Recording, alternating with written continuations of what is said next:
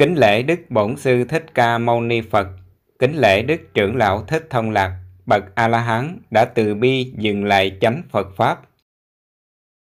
Sáu nẻo luân hồi. Câu hỏi của từ tuệ. Hỏi Kính thưa Thầy, xin Thầy giảng cho con hiểu đúng nghĩa Sáu nẻo luân hồi Trời, người, Atula, ngạ quỷ, địa ngục và súc sanh. Đáp Sáu nẻo luân hồi. Theo kiến giải của các nhà học giả Phật giáo phát triển, Thì có sáu cõi từ hữu hình đến siêu hình.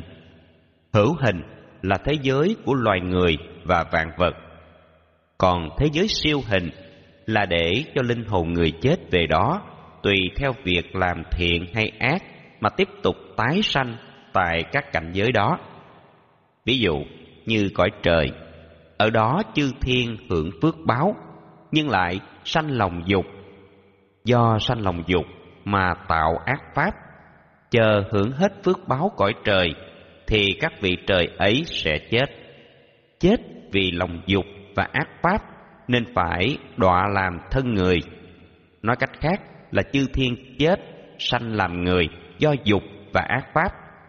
Còn ngược lại ở cõi thế gian, con người làm thiện, ít ham muốn thì lại được sanh lên cõi trời. Đó là sự hiểu biết của các nhà học giả Phật giáo phát triển từ thế giới hữu hình sang thế giới siêu hình.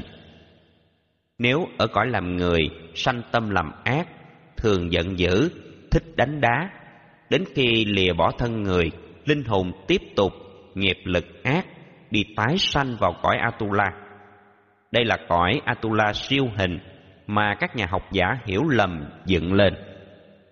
Nếu sanh vào cõi Atula mà biết làm thiện, ít giận hờn, không đánh đá ai hết, đến khi chết sẽ được sanh làm người trở lại. Hoặc những Atula này làm thiện, ít dục, không giận dữ, không đánh đập, không làm khổ mình, khổ người, thì đến khi chết sẽ được sanh vào cõi trời. Đó là sự lý luận của Phật giáo phát triển trong tưởng. Nếu một Atula tâm thường giận dữ, ích kỷ, bỏn xẻn, hà tiện, không dám tiêu xài, không dám bố thí cho những người bất hạnh.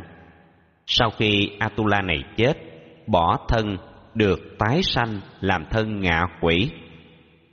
Đời sống thân ngạ quỷ thường đói khổ, muốn ăn không có mà ăn, hoặc muốn ăn mà không ăn được, muốn uống không có mà uống, hoặc có mà không uống được.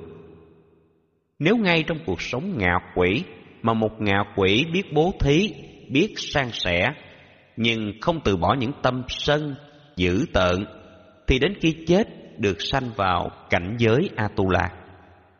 Còn nếu ở trong cảnh giới ngạ quỷ mà biết bố thí và biết san sẻ, không giận dữ, biết ngăn ngừa các ác pháp, biết không làm khổ mình khổ người, thì từ một ngạ quỷ chết được sanh vào cõi người.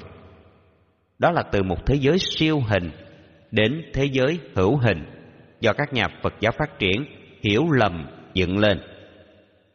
Nếu một ngạ quỷ đang ở cõi ngạ quỷ mà sống toàn thiện, không làm khổ mình khổ người và khổ tất cả chúng sanh, thì đến khi chết họ được sanh vào cõi trời.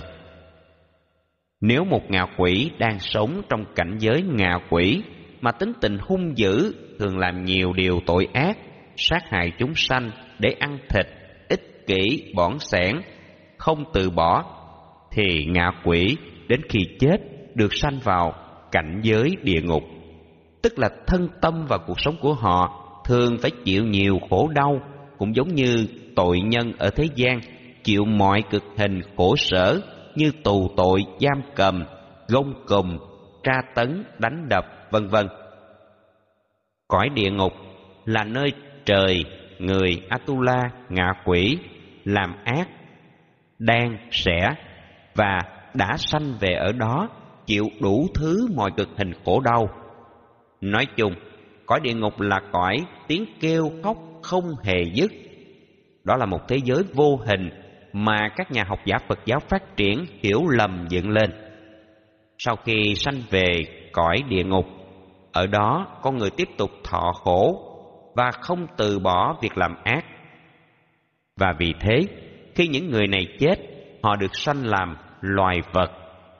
Như chúng ta đã thấy, các loài vật đang sống quanh ta, đó là cõi súc sanh. Cõi súc sanh là những loài động vật đang sống quanh ta trong thế giới hiện hữu này, chứ không có cõi nào khác nữa cả.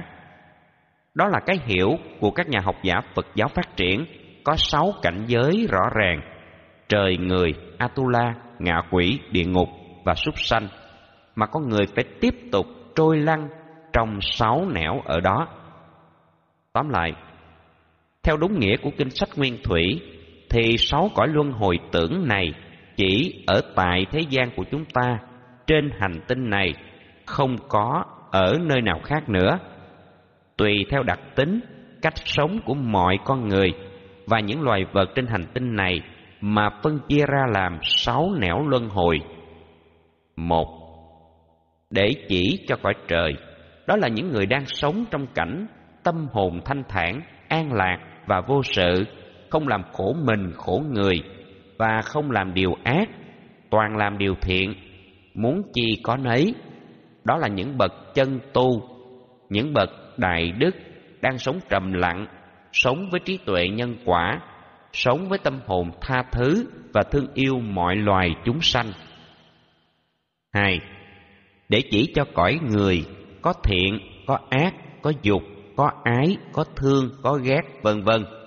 Đó là những con người sống một đời sống bình thường nên có vui, có buồn, có bệnh tật, tai nạn, có phiền não khổ đau, có bất toại nguyện, có rầu lo sợ hãi, nhưng lại biết buông xả nhẹ nhàng nên vẫn thấy có hạnh phúc. Tuy cơm ăn áo mặc đầy đủ, không thiếu trước hụt sau, nhưng vì là đời sống con người nên không thể tránh khỏi luật nhân quả chi phối ba Để chỉ cho cõi Atula, đó là chỉ cho những người bản chất nóng nảy sân hận, giận dữ, chuyên đánh đấu đá với nhau. Kinh Nguyên Thủy thường nhắc đến vua Atula đem quân đánh trời để thích. Đó là chỉ cho những hạng người chuyên môn đi đánh cướp nước người mà lịch sử của loài người đã chứng minh điều đó cụ thể. Vì thế, chúng ta nên biết kẻ nào đem quân tâm chiếm nước người, giết hại sanh linh là Atula. 4.